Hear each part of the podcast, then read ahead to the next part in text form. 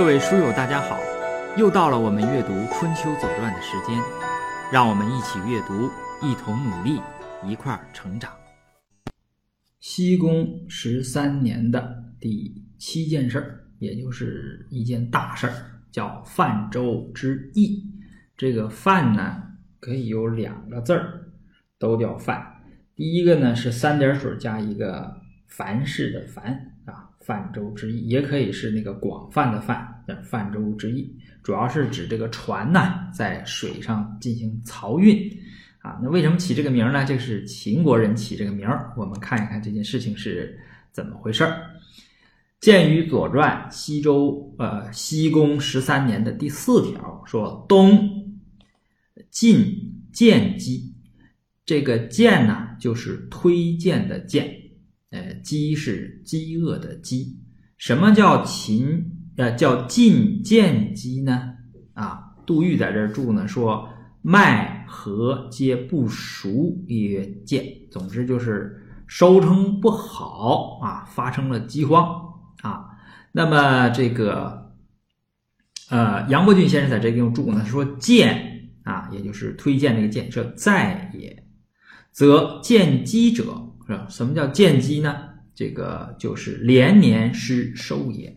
说杜住啊，误，就是杜预在这地方住呢是不对的。它是什么？应该是呃连年失收，就是一年没收成粮食，两年呢又没收成粮食，这就发生饥荒了啊。那么这个就比较麻烦。那么怎么办呢？使起敌于秦。这个敌呀，这个。呃，繁体字呢，上面是一个出入的入，底下是一个大米的米啊。从这个意思我们就看出来，就是入米，就没有没有粮食了嘛啊。实际上它就是购买粮食的意思。就是说，你看我这个邻国嘛，我们以前读过，是在庄公的二十八年，是鲁国啊发生了饥荒，当时是呃呃叫做什么呢？叫做。呃，臧文仲也叫臧孙臣啊，他告敌于齐，拿着这个珠宝到齐桓公那儿啊，呃，也这个用了呃很好的外交口才啊，呃，实际上是向齐国要了一些粮食 作为这种支援，支援鲁国。当时呢，呃，是这么个情况，也就是说，在呃周朝呢。呃，就是西周、东周啊，各诸侯国之间，尤其是邻国之间，要发生这种灾害了，缺粮食了，都是可以互相买粮食啊，互相借粮食。总而言之吧，就是互相支持，应该有这种习惯和规则，甚至是这种理智啊。那么，呃，晋国呢发生饥荒了，那么就赶紧向秦国啊，齐周旁边的一个大国嘛。到他那儿去买粮食，或者是要粮食。秦伯谓子桑，秦伯呢就是秦穆公，子桑呢就是秦的大夫公孙支啊。这个我们前面都读过啊。说与诸乎啊，就是给他吗啊？这个诸呢叫做知啊，呃，知鱼也叫诸，诸也知乎也叫呃诸啊，就是与。诸乎就是与之于乎啊？那要不要给他呢？对曰：重施而报，君将何求啊？重施，呃，我们说实际上为啥叫重施呢？呃，第一次施舍呢，就是指什么呢？纳义无为惠公啊。第二次施呢，叫做呃敌之粟，就是卖给他粮食啊。所以重施而报。君将何求？就是你呀，要给第一次施施舍他，第二次又要施与他。那么第二次施与他的时候呢，呃，他就会这个报答你啊。呃，那你看你施于他，他就会报答你了，对吧？呃，重施而不报，如果你第二次再呃救助他，那么他不报答你，欺民必携，携是携带的携，也当什么呢？当这个离开讲。也就是他的民心就要离散，是吧？一看我们这君主太差劲了，对吧？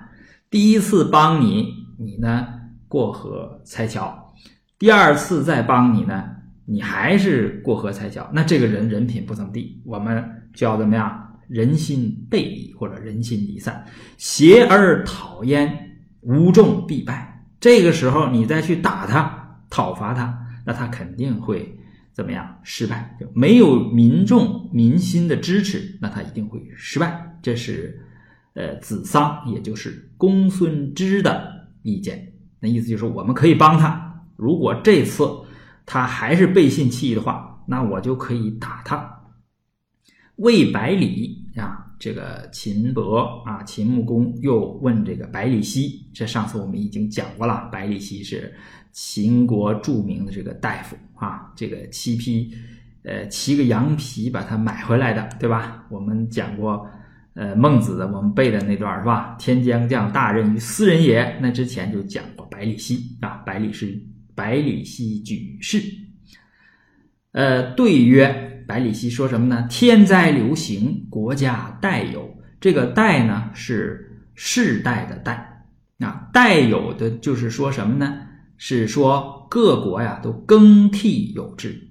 国家代有就是说，今年可能甲国啊这个遭这个天灾了，那么明年可能呃乙国又遭。天灾了，那么这个天灾不定，对吧？那么怎么办呢？那么就在恤邻道也，那就是如果谁家遭灾了呢，周围的邻居呢就帮一把，这是呃道理，这是道义。那么行道有福，那么你行道义的事儿呢，你就有福，就有福报。也就是说，我们说我们这个百里奚呀，他是坚持这个主流价值观。我们为什么让人呢坚持这种主流价值观呢？实际上，在一个呃，应该怎么说？一个呃，尤其在社会上比较混乱的时候呢，如果你坚持这个主流价值观，那你是这个事情做的对还是不对呢？实际上是我是这样认为这个问题的，就是你坚持道义或者你坚持诚信这件事情呢，是你呢注重一个长远的可持续的发展。如果你呢只注重利益而忽略了这种价值观的话，或者与与之相背离的话呢，那你只是追求这个眼前的利益，你会失去长久的可持续的这种发展的机会。所以说，让孩子们呢这个坚持这种主流的价值观啊，这是仁义礼智信，对吧？那实际上是为孩子争取一个呃长远发展的这么个机会啊。是他的道理在这儿，所以说行道有福。呃，有没有反对意见？有，就是这个批政之子暴在秦，请伐晋，这个就属于落井下石了，对吧？他本来闹饥荒了，你再出兵去打他，那这个东西肯定是不行了哈。那么，呃，秦穆公当然不会这样做了。秦穆公反对，秦伯曰：“欺君是恶，欺民何罪？”这个恶啊，就是恶啊，但是这个不能读恶，也是他是呃怎么说呢？他是讨厌秦秦伯的意思是说，我讨厌他的国君。这个地方是恶啊，恶欺君的倒装句啊。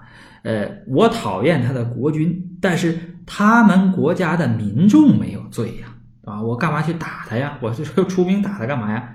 哎，秦于是乎书粟。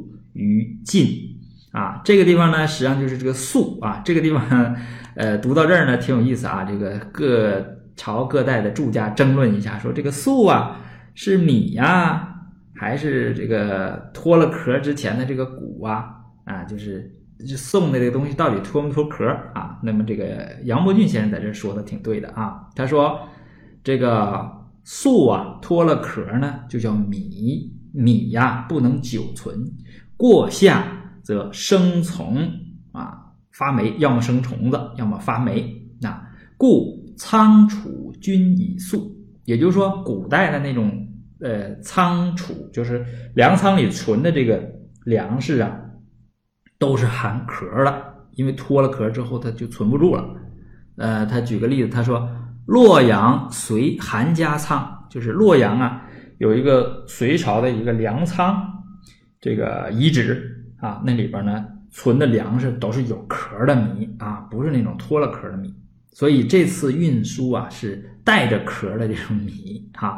那么《左传》上说：“自雍及将相继，命之曰泛舟之役。”呃，我们看地图，我给地图上呢给标出来了啊，标了一路的箭头，大家可以看一下。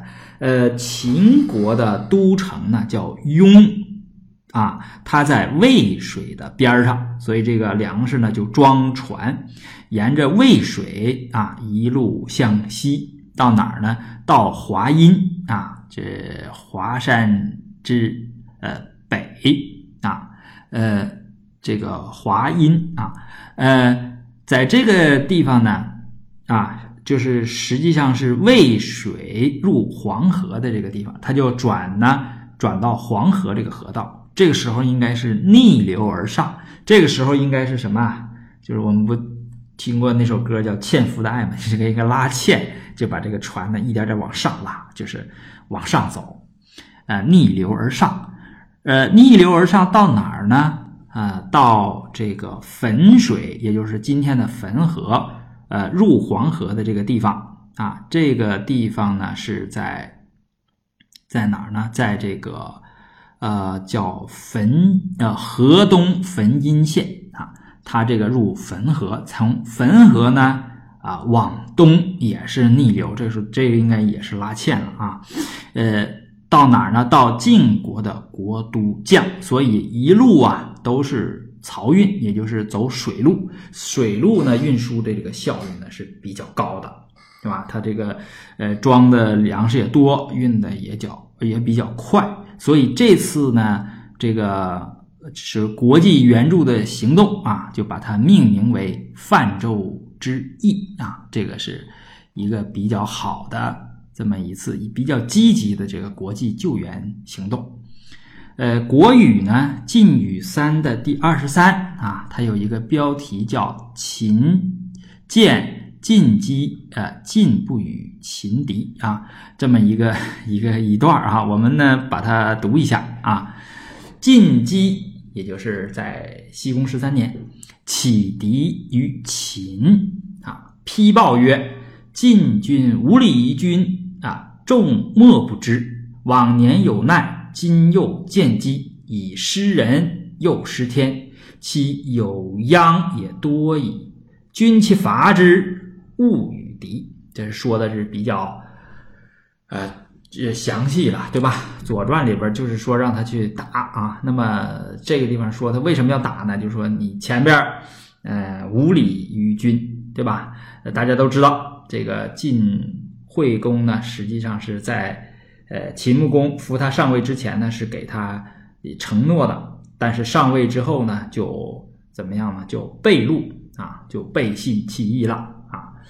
这个往年有难，今又见机，那就说他又失去人心啊，又失去上天的眷顾。那这个时候你就应该去打他，不要给他粮食。公曰：“寡人欺君事物，欺民何罪？”这你看，呃，《左传》还是说的比较呃简洁的，对吧？两两句话完事儿。天央流行，国家代有。